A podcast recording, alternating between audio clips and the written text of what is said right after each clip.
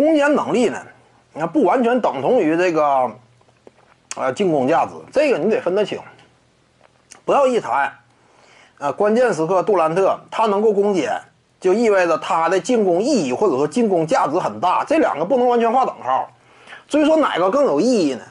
进攻价值更有意义，而不是说完全的单纯的攻坚能力，这俩你得分开。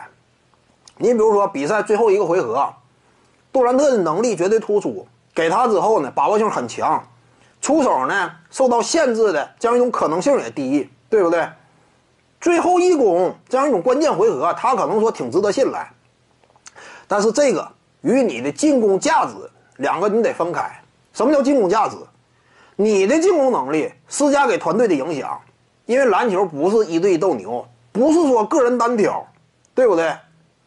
篮球是五 v 五的运动，尤其 NBA 比赛。那么你的进攻价值与意义，什么情况之下最能够得到彰显呢？你得有团队属性。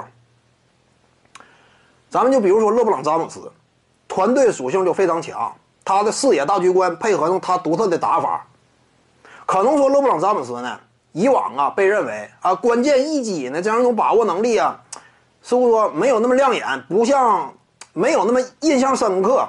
但怎么讲呢？勒布朗·詹姆斯，他的这样一种进攻价值，至于团队的意义，要高于杜兰特，这一点不夸张嘛？他能够带动队友。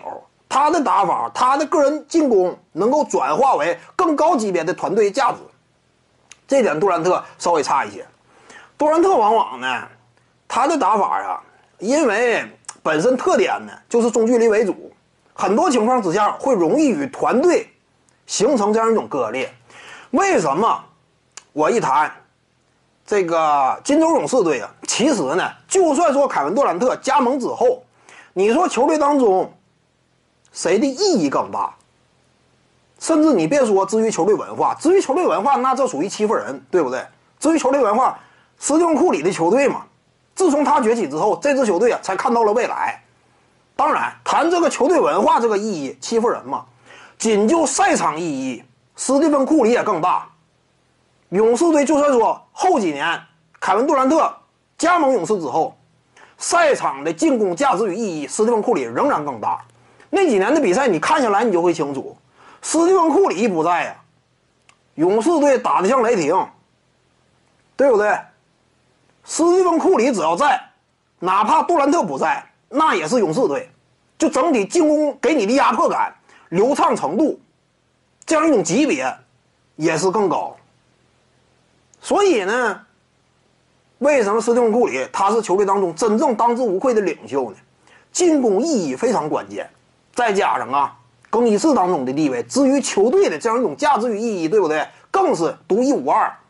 因此呢，就是那几年的勇士队，斯蒂芬库里啊，你说他是当家核心与领袖，这几个字配不配得上呢？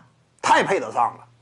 徐静宇的八堂表达课在喜马拉雅平台已经同步上线了。各位观众要是有兴趣的话呢，可以点击进入到我的个人主页当中，在专辑页面下您就可以找到它了。